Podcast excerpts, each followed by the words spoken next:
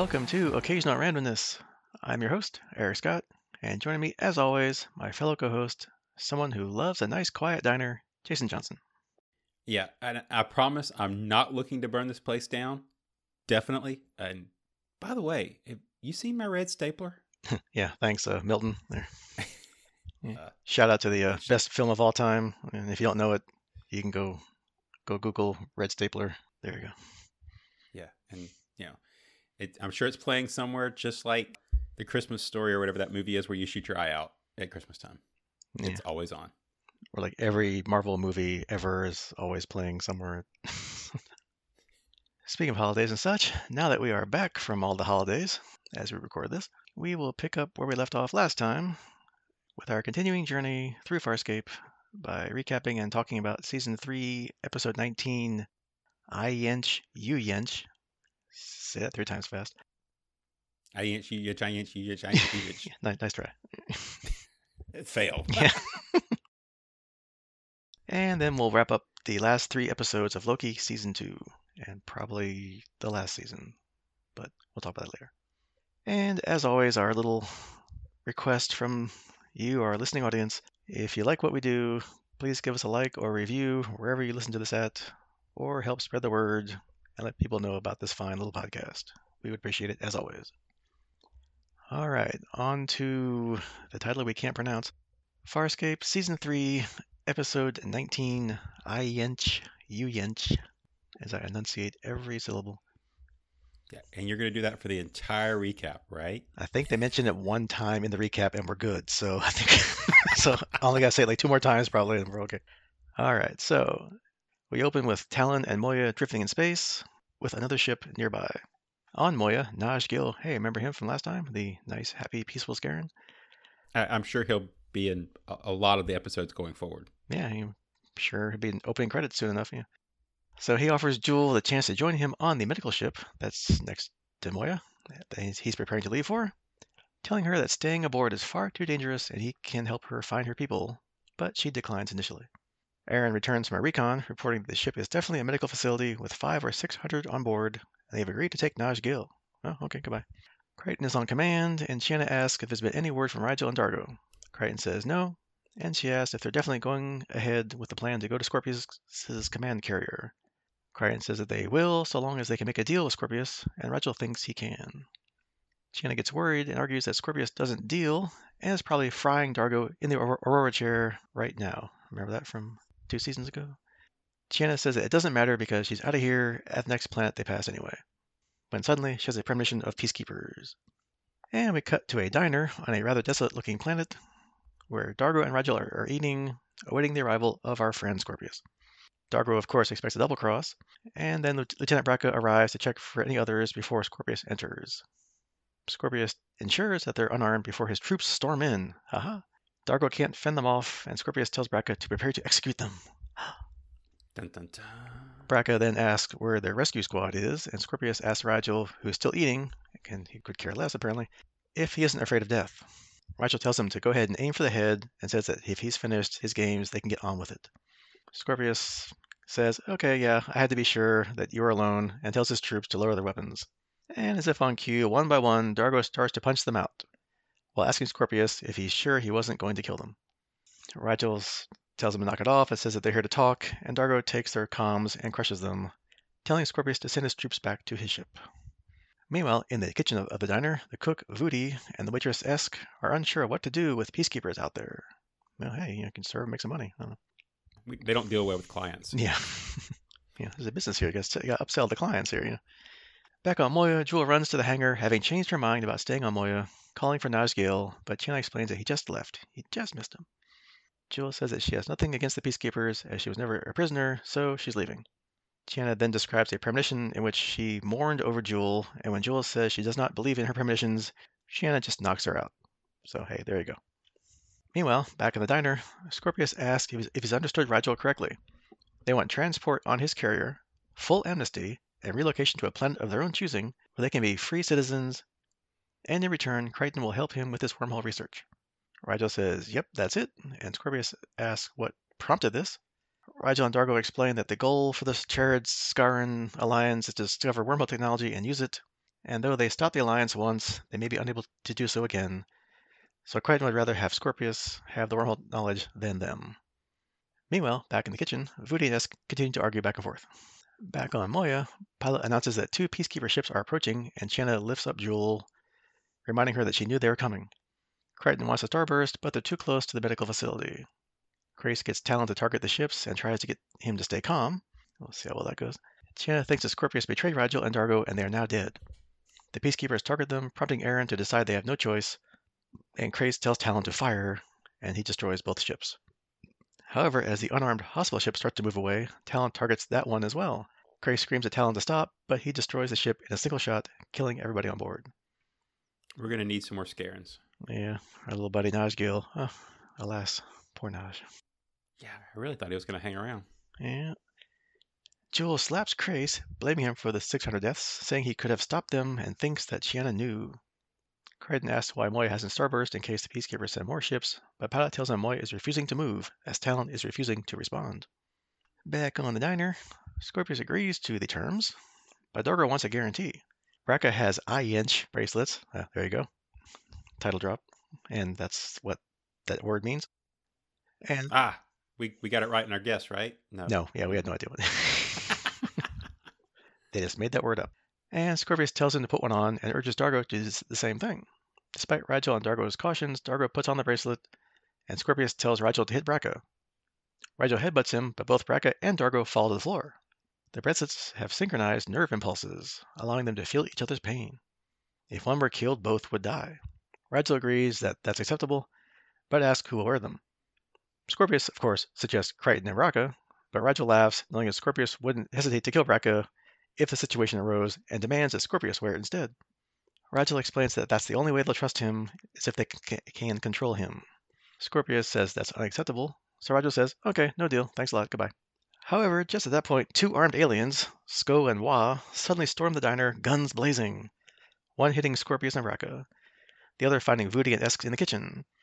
They say that they want everything they have, but Rygel says, we don't have anything. One of the aliens notices that they're peacekeepers, prompting the other to say that he never told them about peacekeepers. Hmm. One asks Scorpius where his troops are, and Scorpius replies that he has none, and he has no comms either because the Luxan destroyed them. They send Vudi and Esk to cook some more food, and Braca spots an opening to attack, only to be shot in the leg, which, because of the bracelets, also injured Dargo as well. Back on Talyn, Crais says that Talyn's in shock, but has expressed absolute remorse for his mistake. Jill says that it's much more than just a mistake, but Crais thinks a case of panic and extreme paranoia is certain to happen again. He declares Talyn a danger to himself as well as to them. He says they should shut him down, all his mechanical systems, and although Moya doesn't like the idea and gets uneasy, he continues. He says that they would not be killing him, his biological systems will remain intact, and they could go to a place where they could repair the anomalies in Talyn's character and come back with a full system replacement. Aeryn asks, will that still be Talyn? But Crais sadly says, no, he'll be different, brand new, but something has to be done. Rygel tells the aliens to hold the peacekeepers hostage, as they'll be more valuable than they are, and to think bigger than just mere robbery. He says that the peacekeepers will pay anything to get them back, and the robbery doesn't seem to be going as planned. He'd hate to see it when they mess up. One alien says that he'll make sure Rygel is inside when he burns the building down, prompting Rygel to realize that they're burning it down for Vudi as an insurance scam. Told you they hit his red stapler. Yeah. And as if on cue, Vudi and Esk emerge from the kitchen, and the alien tells Vudi that Rygel knows he hired them to burn the place down, stapler and all. Esk gets angry at this, and she and Vudi argue again. The alien explains to his companion Rygel's plan, but Scorpius says nope, he won't do that. Talyn is refusing to let Crais aboard, and Moya is still refusing to move. What to do? Aeryn asks, prompting Crichton to ask, You're asking me? And she says that they can still work together. They always did that very well. Crichton says that somebody needs to talk to Moya, maybe her, as she seems to share a special connection to Talyn. So Aeryn asks Pilot to let her speak to Moya, and she does. She tells Moya that Talyn has been home and has saved their lives. She shared the best and worst of times with him, and she would never harm him. But Crais is right, they must shut Talyn down. She swears that they will all work to bring him back as he was. It's the only way. Back on the planet, one of the aliens thinks he knows what the Peacekeepers will do, but Scorpius explains that they have a far greater resource of wealth right here. Rygel the 16th, Dominar of Hyneria. He would get a much bigger ransom than Scorpius would. Back on Moya, Pilot announces that Talyn has agreed to allow Crais on board, and he begins ending his lockdown. However, suddenly Talyn draws his cannon and starts shooting at Moya, causing serious damage, and everyone tries to hold on as everything explodes around them.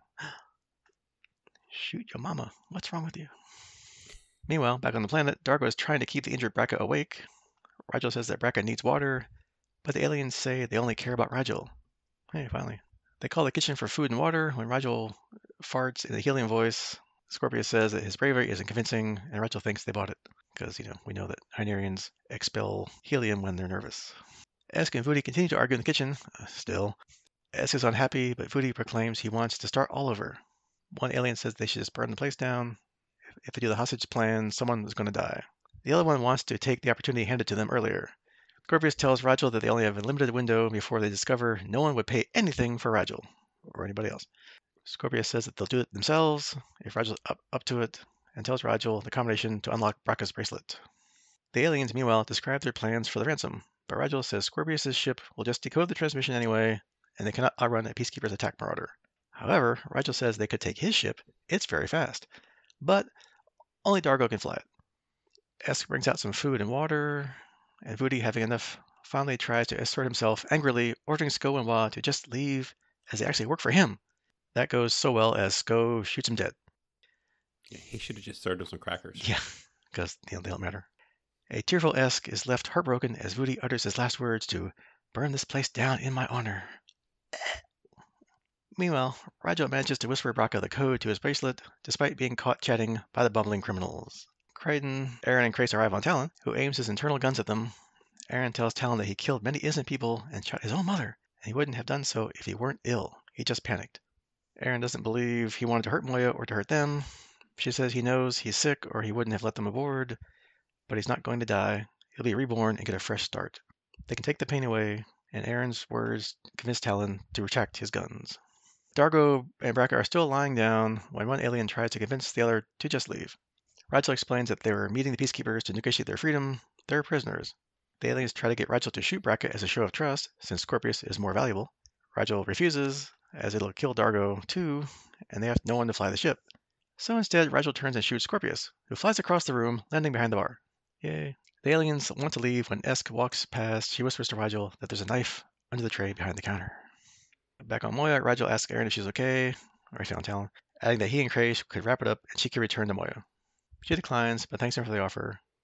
After Crais promises they'll do everything they can, and that he doesn't blame Talyn and calls him very brave, they proceed to shut Talyn down. Oh. Back in the diner, the aliens are trying to get Braca up and want to kill Esk. Rygel stops them and tells her to go back to the kitchen. That's sexist. How could you do that? Rygel goes behind the counter to get the kill souvenir from Scorpius. Uh, of course, Rygel, Scorpius isn't dead because that'd be the boring part of the series. Uh, Rygel apologizes for shooting Scorpius, but says he knows how it is.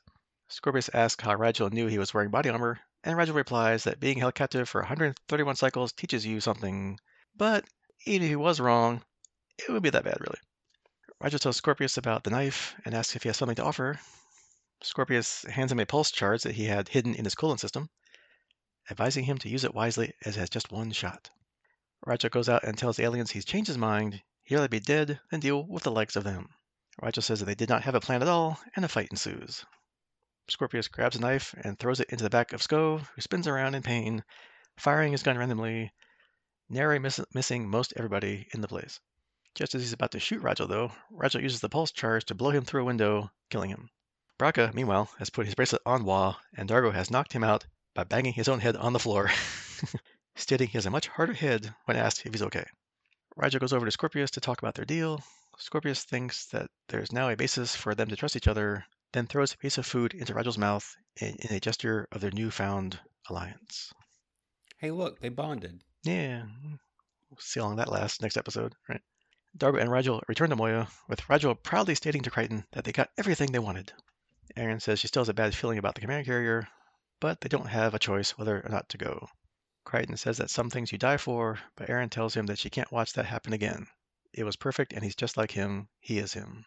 Crichton says that he is me. He was on Moya. He missed the, that dance and says she shouldn't go. Aeryn replies, no, they started this all together, and that's how they're going to end it. All right, some trivia about this episode. Apparently, what appears to be an error Tammy McIntosh is not credited in this episode, despite Jool appearing throughout the whole thing. She should keep an eye on them about that. Hey! The Incompetent Robbers were a homage, or homage, to the 1974 film Dog Day Afternoon starring Al Pacino. And the meeting in the diner between Rygel and Scorpius is also an homage to another Pacino movie, 1995's Heat, in which Pacino and Robert De Niro have a low-key meeting in a diner. I guess somebody liked Al Pacino films. Ben Browder and Claudia Black deliberately did not lock eyes until the final scene of this episode to emphasize the estrangement between the two characters. And as alluded to earlier, Jool continues to wear her eye patch in this episode due to the eye injury Tammy McIntosh received in the prior episode. I see what they did there. Yeah. Gotta keep your eye on the ball. All right, so we're getting closer and closer and closer to the end of the season. Only three more to go. So, what did you think of this, I guess, preliminary episode that seems to set all that up? Yeah, at, at risk of sounding like a broken record, because I feel like I'm lost a lot of time when these episodes start, so maybe it's me. I, I had a hard time catching up at the beginning of this one. It, it's like there was a lot that happened between the last episode and this one, and we were just missing some kind of info dump at the beginning of it to kind of figure out what was going on. But as, as it went on, I you know got a lot more into it, and there were there were just several things like the beginning with the medical facility and the transfer that would have had more impact if they were developed right. I mean, here we had these characters from the last episode. Uh, well, character, I guess, because it was the the one only uh, only, only survivor. Yeah. yeah, the only survivor, and we quickly shuttled them off to a, a medical facility, and then obviously handled that whole plot point with a, slight explosion and uh, no more hanging characters but you know, again, it, it, there was a lot of pieces to get moved to get them onto the carrier in one episode. I don't know that I like, and we probably will discuss this in a little bit. The the robbery aspect of it, I think maybe they could have been handled differently to get that relationship going between Scorpius and our characters. But I think we'll get to that as we dive into it. How about you? Yeah, I mean, I'll, I'll give him credit for keeping Naj Gil around because we saw him last episode, and I guess they needed some way to have some drama here by blowing up the ship he's on and causing all the other drama. But because you know you always wonder like people they met last episode, now suddenly they're gone this next episode. Like they were just on Moya. Where'd they go? Like wasn't like season one when they meet Stark the first time, and then they they take him with them at the end, and it's like next next time he's gone, is he still walking around Moya somewhere? Where is he? yeah, one one thing they're not good at is showing. I'm, I'm promise I'm not trying to nitpick, but they're not good at showing the time jumps between episodes, right? Is it are, are we picking up pretty quickly? Has it been like a month? You know, a lot of times we don't have context for what happened between our takes. And we were watching, you know, when when you're maybe you're, when you're watching them weekly or whatever when they're coming out on, on, on network, and especially back when this show first aired, we weren't so used to the immediate follow up, right? But now, especially when you're binging it through a streaming service, you know, it's there's no time passing for us, and we're like, wait, what happened? We were just here, you know. So it just creates a, a disconnect a lot of times. Yeah, and there's been no like, how long have Crichton and company been doing this? I know it's been like almost end of three years. So is it really three years of real time? Is it less, more? Because how long were they on Talyn and Moya split? Right, months, yeah, weeks? Because you know, him and them, him and Aeryn developing that relationship would just be like you know overnight or over a week or two. So it's it should have been over months probably. I don't you know uh, who knows. Yeah, which is a great point. I think they, there'd be a lot more uh, understanding of the development if we knew the the time passes. Because in my brain, it's a long time, right? I mean, I, I don't know that we ever find out definitively, but uh, I, I, I think they've been on the ships a lot longer than three years. So. Mm-hmm. But to answer your question from like a couple minutes ago, um, I liked it. it. You know, some parts were annoying, which I'll talk about here in a minute. But you know, overall, it's nice to, I guess, see them setting up the plan versus just having them jump into the plan. And I always like to see like the build up, at least have them have some foreshadowing of what they're going to try to do or whatever, versus just them showing up and just doing things and then either like talking back on top of things like here's what here's what we decided to do as they do it kind of thing, which is it's cute when that happens, but I like to see them actually do the planning and then see what happens. So it's nice to actually have that time to flesh it out, I guess. Which gives us uh, time to give Rygel some uh, a bigger role, as he, I guess, is a central part of this episode because it's it's his plan. I guess he gets to really sell it and play into his negotiating skills or con artist skills, depending on how you look at it. And as far as we know, from how it looks at the end here, with Scorpius and him being kind of buddy buddy, he does get Scorpius to buy into the idea that Crichton really wants to actually help him finish his wormhole work and not try to kill him. So, good job, Rygel. Until next episode, we'll see. But for now, though, seems like you got Scorpio on your side.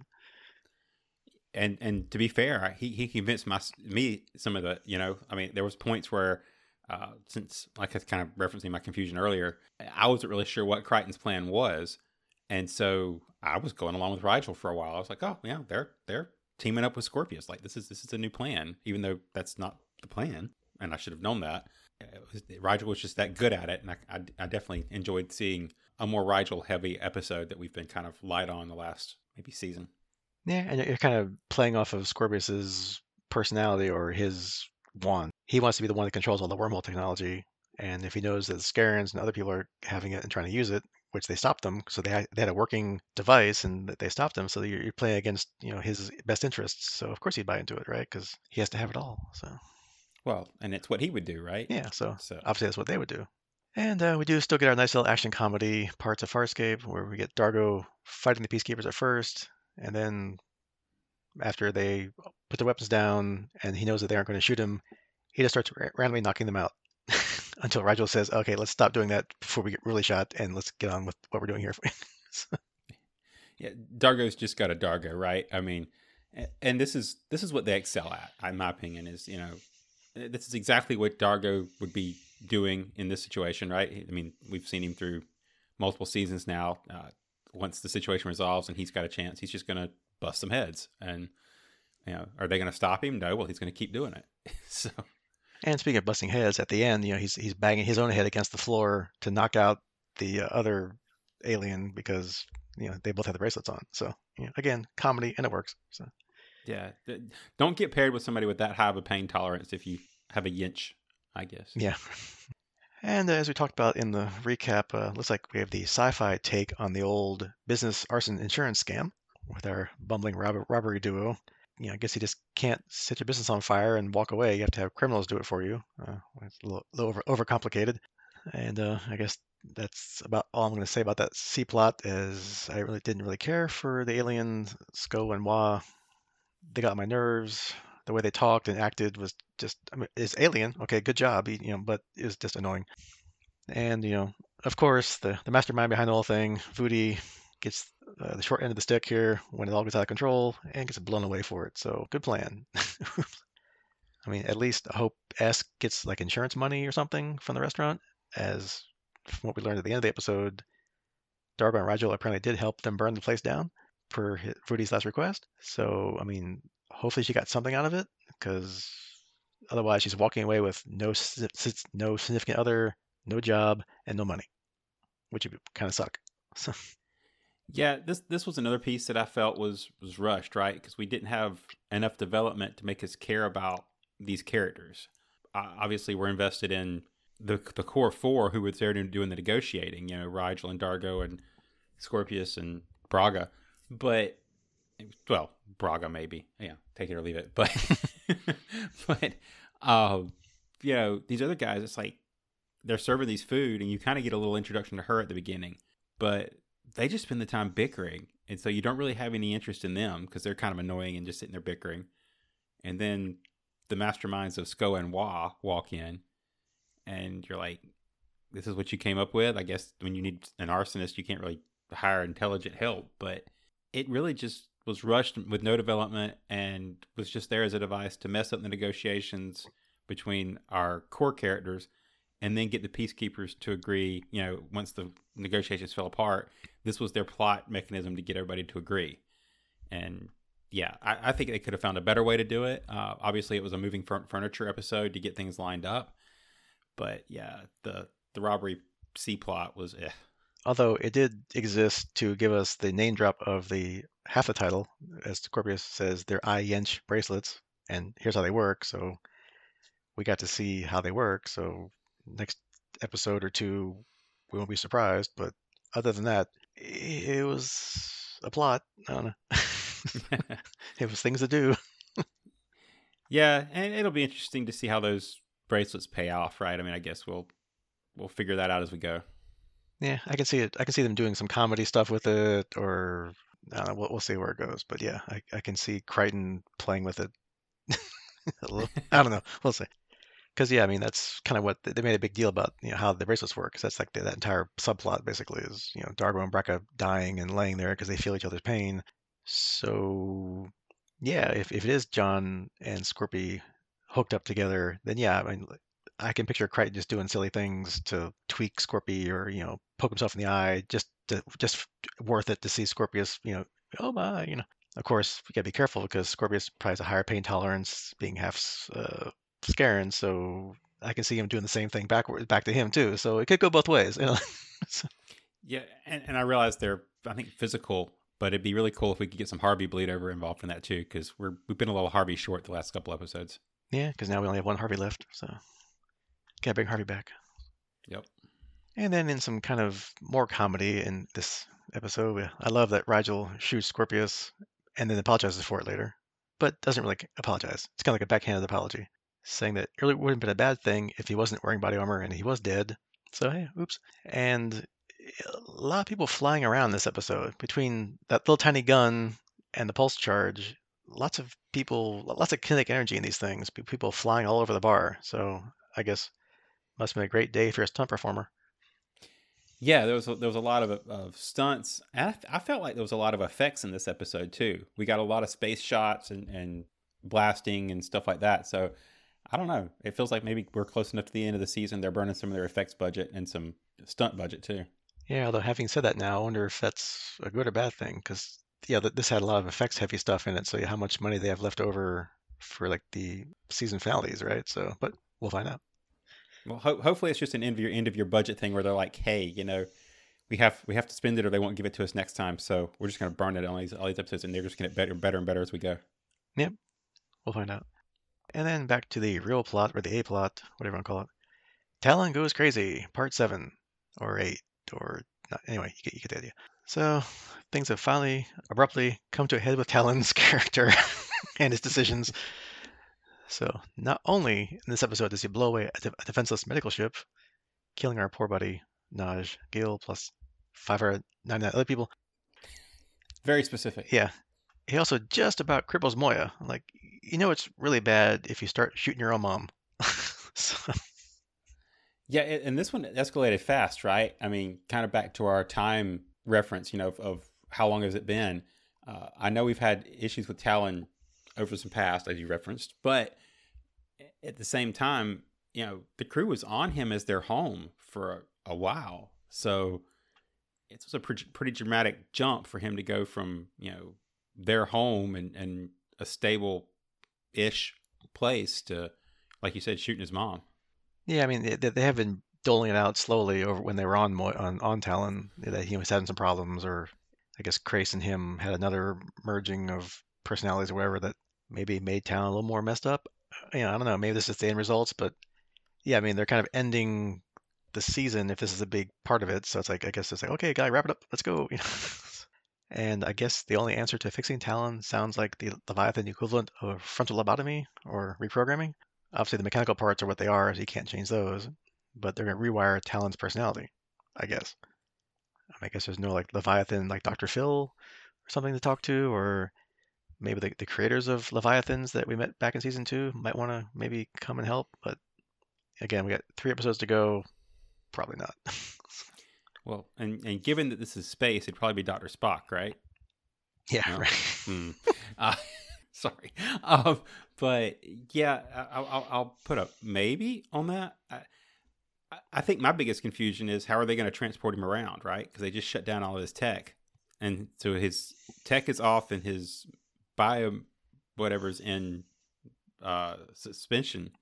So are they going to like tractor beam him or, you know, Yeah. hook some cables? How, how are they dragging this other Leviathan around? Or not Leviathan. Yeah, whatever, around. because he, he's too big to go into Moya's docking bays now. So actually, he's probably too big when he first came out back in season one. So it wouldn't, you know, Yeah.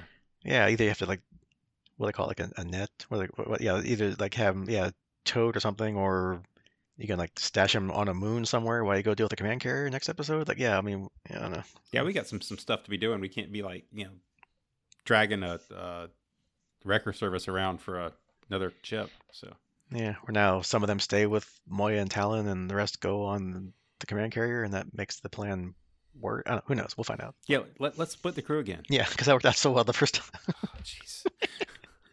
But then we did some nice scenes with Aeryn and Moya and Aeryn and Talyn because they really play into her empathy with Leviathans. You know, some nice, nice dialogue and nice little touching scenes of her talking to the air. You know, basically. but yeah, still good. which, which, I did enjoy, right? I mean, I liked the the. I, th- I think what she said was great. I did have a bit of a hang up where I was like, "Can't Moya hear them anywhere on the ship?" What what was special about her going into pilot's chamber and asking permission to speak to Moya? Like Moya's not already listening. So that that always confuses me a little bit. I was kind of expecting maybe to see the callback to her taking advantage of her pilot DNA transfer and uh, being able to actually do some kind of physical communication. Yeah, and plus, did one time they talked to Moya through the DRDs, so I mean they're all over, over the place too. So Yeah, like yeah, well, I, I think they forgot she has that DNA. I think that's been a, a written off plot point. But well, it was a bad episode, so I mean, where she got that. So yeah, we all, we all want to forget that episode. evidently they did it. Yeah. so. And I guess finally we have a nice couple ending scenes with Aeryn and Crichton. You know, they're- they're still figuring out their new relationship, uh, but at least it's progressing, right? It's not as frosty as it was last time, where she had anything to do with him. So you can kind of see it slowly getting back to at least the way it was before they started getting romantic with each other, just a nice working relationship. But you know, we all know where we want it, we want it to go. So it's like, okay, yeah, give him time to you know get over it and get back on the horse, so to speak, and you know get back in the groove. But it's nice to see that it's not just a thing that happens. They're they're, they're progressing it. They're they're moving it along. Yeah, I, I still expect this to move forward before the end of the season, but you know, I may be wrong. I, I like you say, I think we'll at least get back to the way they were before getting split up and cloned and everything. But uh, yeah, yeah, we'd like to see it move past that and kind of where we were with the other John. Yeah, because knowing how our, all our Farscape uh, crew's plans go, I'm sure next episode will just be perfect as exactly like they scripted it. So, and there won't be any kind of drama or where Crichton's almost going to die again and Aeryn has to make a choice or comes to some realization or whatever, and then they get all close together again. Yeah, yeah. Crichton's 11 is going to go great. Yeah. So, anything else to talk about this episode before we move along? Nah, unless you want to try to pick what the, the title for the next episode means, I think we're good to go. Nope. Yeah. So speaking of which, so next time we'll do Farscape season three, episode twenty, because that follows nineteen, and it's Into the Lion's Den, part one, Lambs to the Slaughter. So playing our usual guessing game of what does that mean? Well, unless the title is lying to us, it's at least a two-parter. See, it says part one, so. And as we've said every single time they do one of these multi-parters, we love it. They do multi-part episodes very well, and we've made that totally clear since season one. So, obviously, to break this apart, the crew of the Lambs going to the slaughter on Scorpius' command carrier, just try to stop his wormhole research. And as we said before, it's clear from this episode, well, clear, we think, that Scorpius thinks they're there to help. So we'll see how long that lasts before it goes off the rails. If it's a two-parter, I'm probably going to guess probably through most of part one, it goes wonderfully. And then it falls apart in part two, or at the end of part one, going into part two, which I guess then leaves us the last episode of the season as like a wrap up or something else, or to start some new cliffhanger or something. I don't know. I can't remember anyway. Or this could be a three parter, like the Look at the Princess trilogy from the prior season. But I don't know. I don't, I don't see them stretching this out to three parts because that Look at the Princess one was probably a solid two and a half parter at the most. So Yeah, I'll agree. I think we're going to get a, a two parter because I, I would like to see, especially with all the plot points they've got going on, at least one episode to wrap up the season, right? Otherwise, we're going to end up with a, a cliffhanger going across, which I think they have done before. Mhm. Um, but yeah, things are definitely not going to go as planned, at least in the first one with a title like Lambs of the Slaughter. I, I, it so- sounds a little ominous. Uh, I'll, I'll go with that. Um, yeah, I, I can say it, you know, I don't, I don't, I don't think it'll go well. Yeah. it'll go about as well as all the other plans go until they Yeah. pull something out of the hat to save the day at the end. So. Because this is season four, so we know that they, make, they make it that far. And the two-parter movie after that, so we knew they make it past season four. So we know. At least somebody does. Well, you know, At least it's called the same name of the of the, of the show. So yeah, it's it's really just gonna be Stark at that point. But yeah, all, all the people that left the ship, was Stark. It'd be like you know, Naj Gil wasn't killed. He's he survived, and to be him and Stark running around. No, probably not. probably not. All right, so that is your Farscape homework. And coming up after the musical theme interlude here, we'll discuss the final three episodes of Loki Season 2.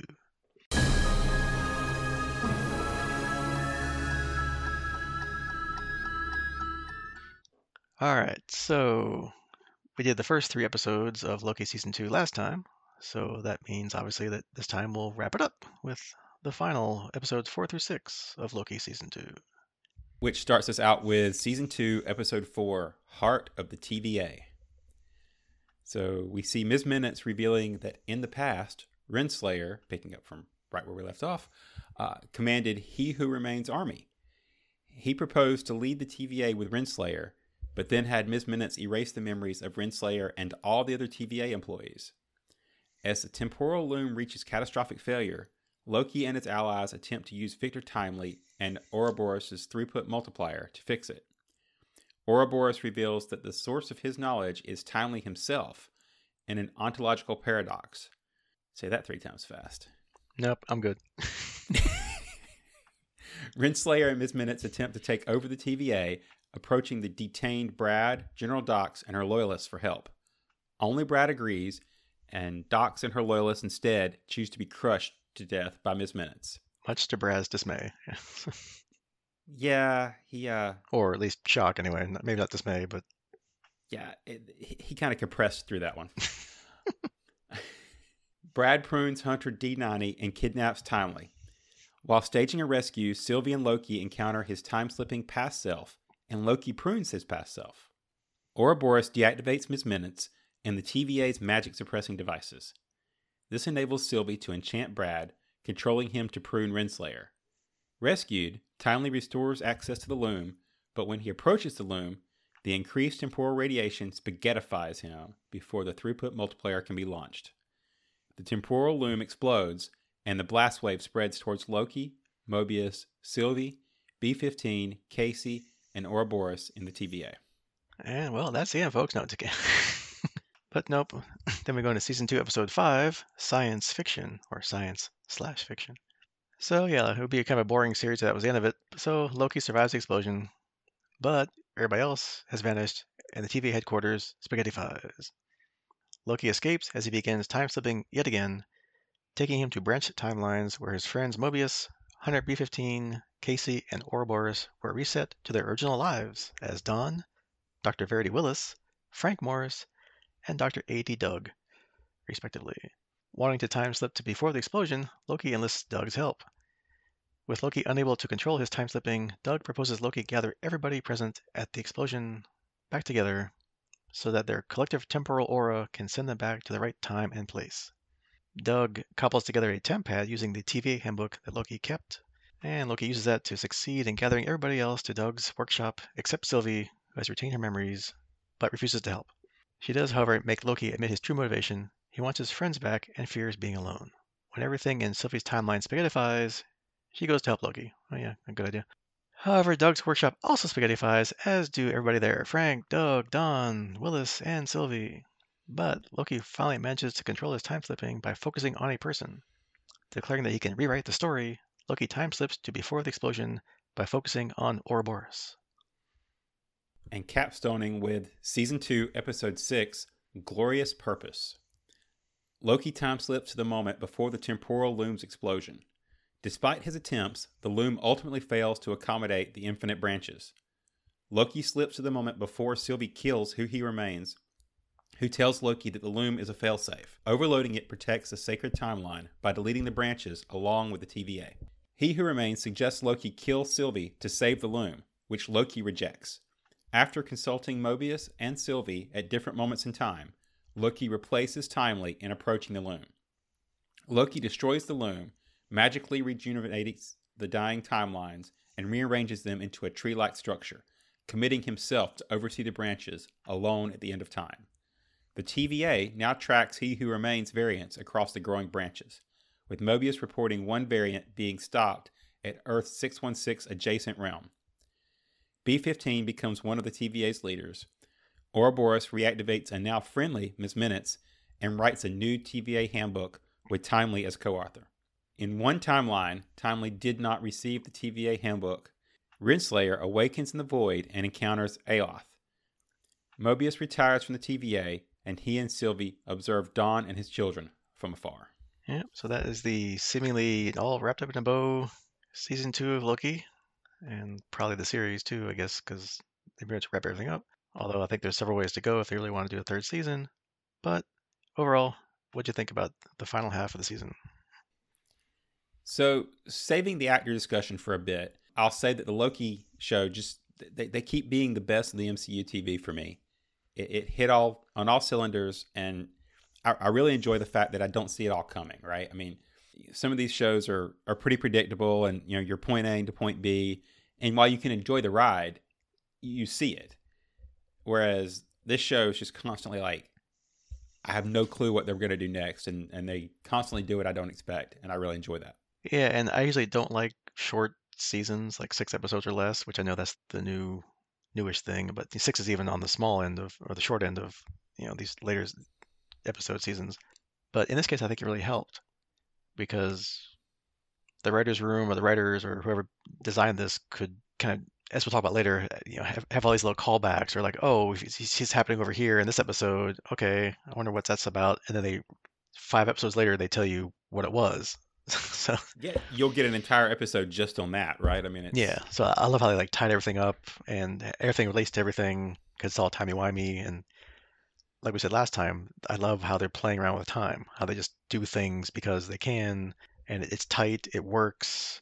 You know, I'm sure if you think about it too hard, you're like, well, that doesn't really work that way, but it doesn't matter because it's the way they wrote it and acted it and whatever. It's, yeah, it's just excellent. I love it. All right, so let's talk about some things here. Let's see. So, yeah, we start off. We ended episode three with you know Miss Minutes saying like, "I know a secret about you, Renslayer," and at least they didn't forget about it. They jumped, you know, like right into episode four. They talk about it, which you know, Renslayer was Kang's army commander, and I guess helped stop that big temporal incursion by the evil Kangs, where they have all those murals and the TVA about you know that kind of stuff. And I guess helped found and helped probably build the TVA or at least populate it maybe with people. I don't know. And was going to lead it with them. But I guess, as we learned before from Timely, uh, he doesn't like to share, so he decided to erase her memories and everybody else in TVA, which explains that also, why, like Mobius could remember meeting Ouroboros before, that kind of thing. Not really sure on her storyline, like what her plan was with taking over the TVA. I mean, I guess go back to the way things were before, like go back to pruning timelines and I guess go to the end of time and rule like Kang used to. I don't know. I guess you know if she couldn't be the boss before, she'll be one now. But even if that would have worked, it'd been too late anyway because you know, the loom was ready to explode regardless. So she wouldn't have had any luck anyway. So oh well. and at least she kind of gets her reward later by getting pruned, which sends her to the end of time. And she sees Alioth and probably gets eaten. So there you go. Just desserts, I guess. Yeah, I'll, I'll caveat that one with a maybe, and this is probably just uh, you know wishful thinking on my part, but that scene where you see her at the end, not to jump all the way to the very end of the show, you know, she's you, you kind of she looks up and sees a pyramid also, which could be a Rama Tut reference, which is a, a, a Kang variant mm-hmm. we saw in, um, elsewhere. So you know, it'd be a cool way to bring her back if she gets paired up with Rama Tut or something. But yeah, as you kind of alluded to, this this may be the series end. And if that's the case, uh, she's just eating. yeah. Yeah, I mean, there's all kinds of things they can do if they had a season three. So they left openings enough to where they didn't end it, end it. But yeah, I mean, we'll see. But if not, then it is what it is, and you can, you can make you can make up your own answer what happened to her. But yeah. yeah, I have some pretty good good fanfic there going. Yeah. and then, like I said, that they really went for the timey wiminess in these episodes, which I said before, if they can plan it out the correct way, by having total control over the series, then it's you know they can pull it off properly, and they did it here. We get to learn that I think what uh, episode one, like when Loki got pruned, uh, when Loki had to prune himself, or you know Loki had to get get pruned when it was the right time to stop his time slipping. That it turns out it was he himself that pruned himself, but not the way you probably thought. Like he used to probably prune himself by sticking himself with the prod, but now it's the Loki behind him stuck him with it. So it's okay. Little, little play on that, cool like that. We have Loki trying to stop Sylvie from killing Kang about a million times. Who knows how many? Because um, it goes on and on and on. Shades of a Doctor Strange versus Dormammu in the first Doctor Strange film. Uh, we get all the little weird bits of Loki time slipping on the TVA, where he gets to see himself do it this time around. So it's kind of fun. And yeah, like you said, the, the ontological paradox, and I'll say that word once, and that's it. Uh, apparently, Timely and Obi influence each other's work to create the TVA and its systems and the handbook. So that's kind of a nice little weird time loopy thing. And I guess the funniest and biggest kind of timey-wimey thing is that Loki learns engineering and physics a small tiny bit each time over a period of centuries because it says like centuries later in, the, in the credit in the scroll which is hilarious as he's trying to stop the loom from destroying everything so it's kind of like shades of groundhog day so they kind of like wrapped up they kind of like threw every timey-wimey reference they could think of in these last episodes yeah the the groundhog day reference was exactly what i was feeling as i watched this you know it's like centuries later and you're like that's awesome right you know because uh, you know if that's what he's got to do, he keeps slipping and it's good. He, you know, what what's time to a god, right? So let's just do it. So yeah, and how did that even work? I mean, can you just imagine? Like, I don't know how many how many minutes, hours, or whatever they had, days or whatever it was between when the loom was going to explode uh, and up to that point. So that he keeps jumping back to. So how do you how do you explain to to Obi? Yeah, by the way, forget all that. I, I know it's going to happen. It's my my 400th time doing this, my 4,000th time doing this, whatever. You know, by the way, I need to learn physics. Now, here's where we stopped last time. like how do you how do you do that and then keep going like and how many well, and how many times over the centuries did they do that and, and, it wouldn't have been near as much fun but he could have slipped, time slipped 350 years back and got a lesson from obi at that point right? Instead of having to do it in those four minutes over and over again. But that makes it more funny. Yeah because it's kind of like it's fun to watch each time okay we'll try this. Okay and we get a certain point. No okay forget that. Okay next time we get like one more step further down the down the the, the long walkway. Nope darn. Okay try again. All right. Right. and it's like you see him getting closer and closer and closer and closer. well, and, and you know what you don't see is you know in all those different tries, you know, did he send each crew member out to see if they could get further? Right. You know, this time he kicks Mobius out. No, it's your turn. You know. They, yeah, like how, how, many different variations of that did they go through in, in centuries? Right. Yeah, and and not go insane by trying to do it either. So, and then um, but yeah, up until that point though, um, episode four looks like everything's going their way. They manage to rescue Timely, uh, they help Obi with the device that can widen the loom, and he goes out to be a hero and save everything. Timely, you know, volunteers. And I was at first thinking, okay, well, obviously Timely's going to do some double cross or something. Like he's he's already worked with Renslayer off off camera because he was captured by them, and they made a deal or something with her and Miss Minutes. But nope, he just gets spaghettified. Loom explodes. Everything's dead. Oh well, goodbye. And the, end the episode. very, very, nice twist there. Yeah, and I was I'll, I'll mention I was watching this one with my family, and while it was getting really late, and we were like, okay, we're just gonna watch one more episode, and this was the one we watched, and it's like, okay, that was such a great cliffhanger. I can't imagine what it would have been like if you couldn't just immediately move to the next one and watch it, because that's exactly what we did. It didn't matter how late it was. we just went ahead and watched the next one because you got to. Yeah, and having not watched any of these things as they came out week by week, we I watched them all at the end too. So it was nice to be able to go, all right, next episode. so it's like, wow, didn't see that one coming. Let's see what happens. You know. Yeah, if I'd had to wait a week, I probably wouldn't have been happy about that one. and then at least we get the uh, backstory on the former lives of our main characters. So you know what they were like before they got to the TVA. We learned that Mobius was a single father of two kids and a bad jet ski salesman from the look of it. B-15 was a doctor in the hospital. That's cool. Casey apparently was a prisoner on Alcatraz and tried to escape. And Obi was a failed science fiction writer who moonlights as a scientist, of course.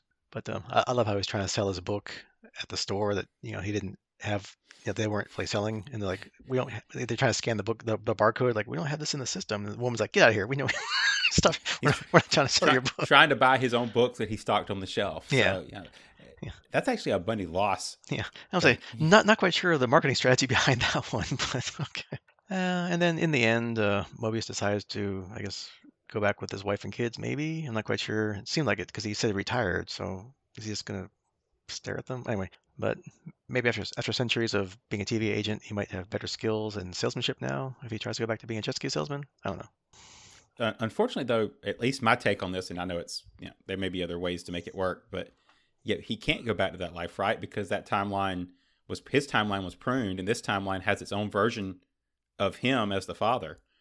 So it's kind of that that Scarlet Witch conundrum from that last Doctor Strange movie, where you know you can't replace that innocent variant with yourself. So Mhm. he just gets to stand there and watch time pass, as he says. Yeah, I mean, I wasn't sure how that w- would fit in. Like, was was his timeline pruned or was he pruned? Because I don't know if they ever explained it in the last season. I Yeah, don't know. the- Mm. the the way I always understood it was like most of the TVA people were from timelines that got that got pruned, right? So they but but they would I guess Kang or whoever set up the TVA, Renslayer or whatever, took all the people out of their initial timelines and And then blew it up. Then yeah. pruned it, Yeah, yeah. could be. Yeah. Or I guess you could find a timeline where you go to work, so to speak, and like you die in an accident on the way to work or something, and then you just kind of step in, and then you're like, "Dad," I don't know. I mean, you know, it's, anything's possible in timey wimey stuff, but I don't know. you'd have to play that really Yeah. right. But yeah, or he's just a weird guy that just doesn't do TV at work anymore because he says he's retired, but he's kind of pops around and watches his kids from afar, which is not at all creepy. he can, no, he can. You know, there's probably a jet ski place across from Sylvie's McDonald's somewhere. He can just go, you know, yeah, yeah. work there. Start the jet ski tra- craze years before, I mean, you know, he's got his own TemPad, so he can go wherever he feels like. Yep. And um, because I looked it up just because um, apparently Casey's real self, or at least this variant that the show was based on an actual true person uh, named Frank Morris. He was a prisoner in, in Alcatraz back in the 60s, and he and two others did escape, like it was shown in the episode. You know, they tunneled their way out, they climbed up on the roof. They had the boat made up of like I don't know, rubber and duct tape or whatever it was. But in our reality, at least, they don't think they made it to shore and probably drowned in the San Francisco Bay there, unlike in the show where they made it. So, hey, maybe they were really were picked up by the TVA and just not just Casey. so, Yeah. So, so funny aside on this one, and and I'll caveat it with it's probably completely historically inaccurate. But I had a, a family friend of a friend type situation who claimed that uh, they were related to. It wasn't Frank Morris. It was one of the other escapees from this Alcatraz escape. So I'd actually heard of it before. Huh. And they were one of the other two that they claimed was a, a distant relative. And of course, their their claim was that they made it and just you know actually actually pulled it off and it was covered up. But either way, uh, I always thought that was funny when I come across it. I'm like, yeah, I actually remember that um, from a family story. So yeah. So now, now the question is, which came first? Did someone decide that Casey was beef Alcatraz, and then they did some research and found out some people that escaped and maybe didn't, and like, hey, could, we could use that. I don't know, or I don't know. so, but anyway, good writing and kind of cool if you if you knew about it or if you dug into it, then you, you get the little layers upon layers of what the writers were doing here, which is which is great.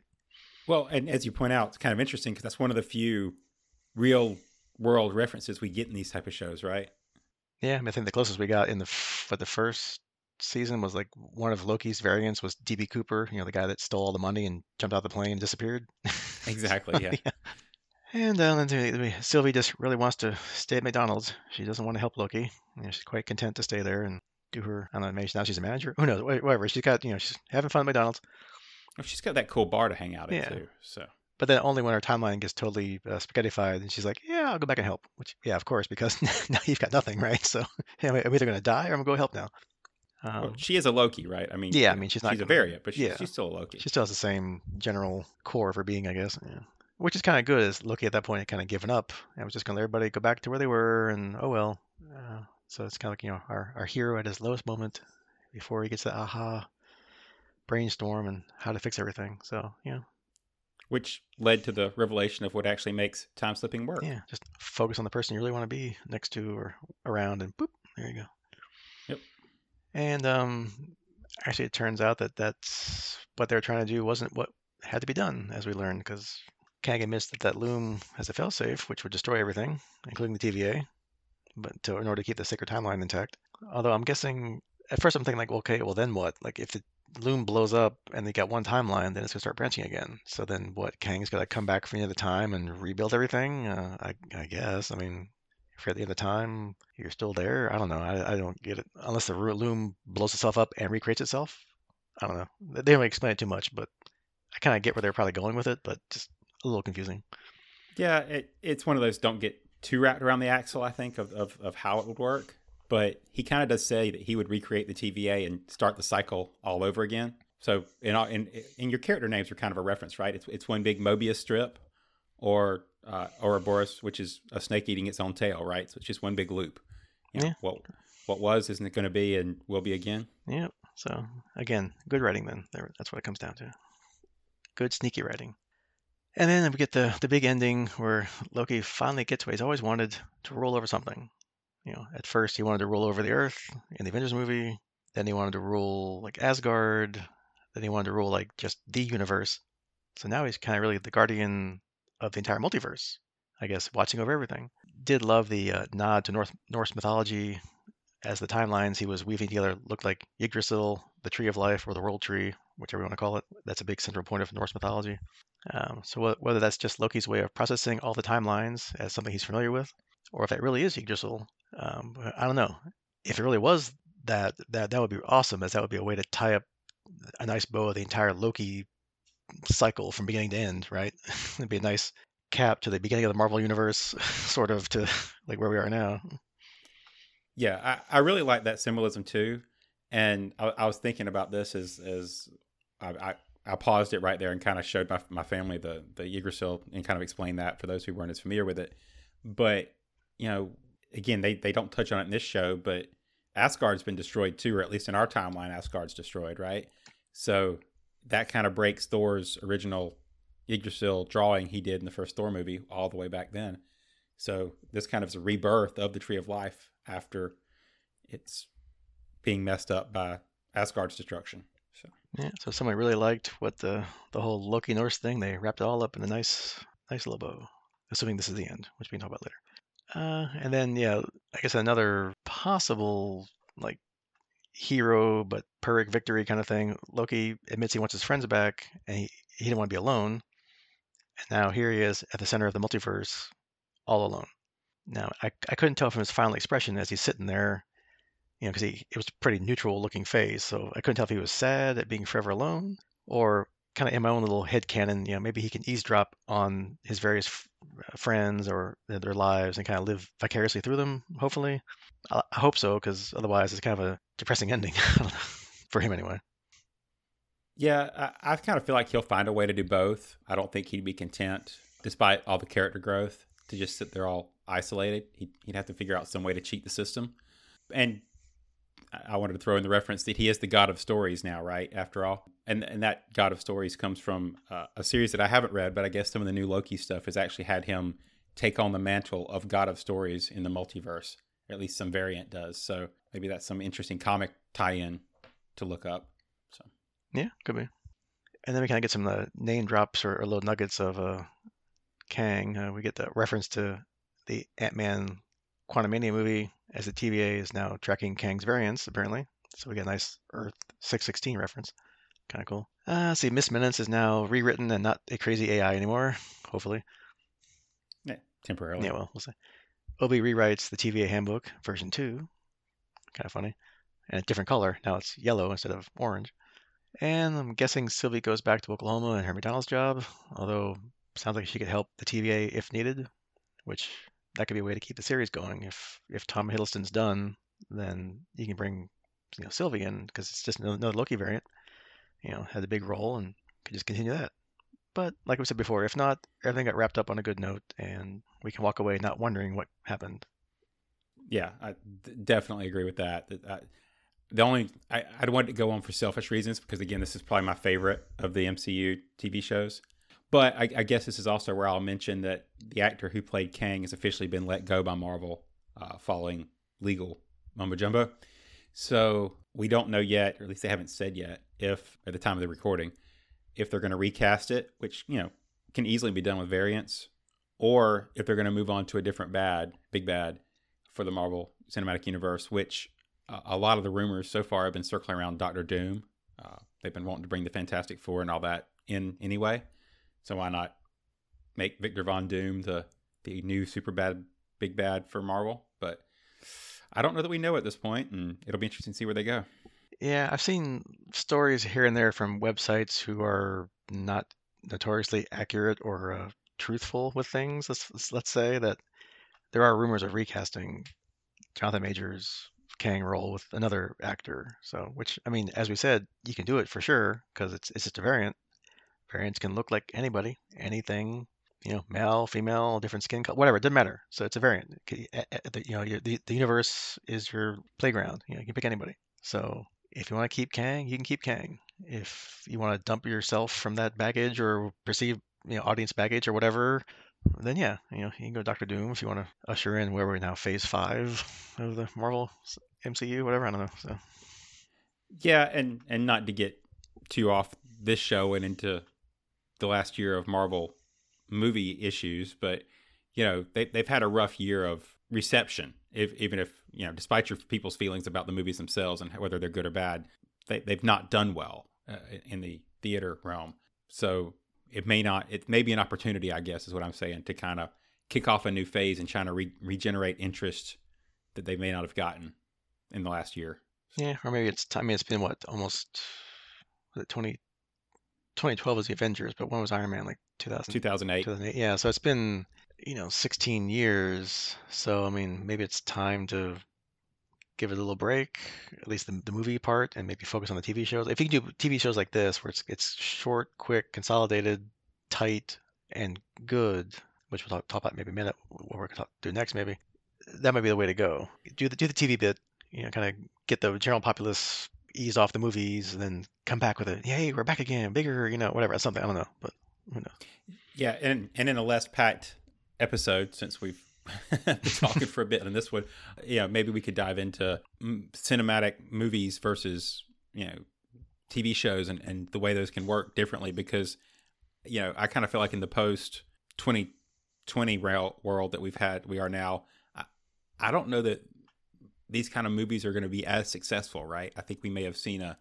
a shift in what works for the big blockbusters right now. And I think, you know, what were they up to at different points? Like six big MCU movies a year at, at various points over the last, like you said, 16 years. We've had some pretty jam packed schedules. And I just don't know that we can handle that, that, that the theater world can handle that right now. So that might be a fun thing to dive into at some point.